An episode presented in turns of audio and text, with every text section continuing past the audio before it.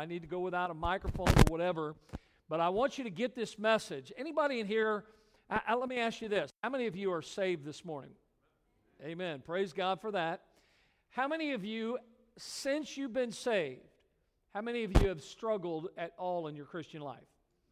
I think almost every hand is up this morning. Now, God never promised us smooth sailing. You know, Jesus said if you're going to live godly in Christ Jesus, you shall suffer persecution. You're going to face things, you're going to struggle in your life. But aren't you glad that when you struggle, that He is with you?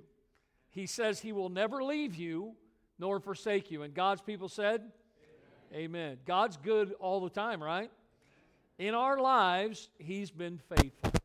And we have a faithful God. And so this morning, as we think about this passage and we think about sanctification, I want to talk to you about the difference, the difference of sanctification. All right? And so, if you, again, if you look at the verses, he says, I'm testifying in the Lord that ye henceforth walk not as other Gentiles walk.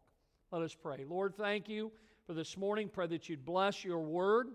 God, that whatever is going on with the sound, God, that you would just take care of it. Lord, we give it to you and we look forward to what you have. Be with those that are here and those that are listening by live stream.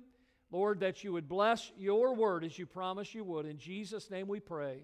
Amen. You may be seated this morning. Now, as we think about what has happened in our lives, when we think about this matter of justification,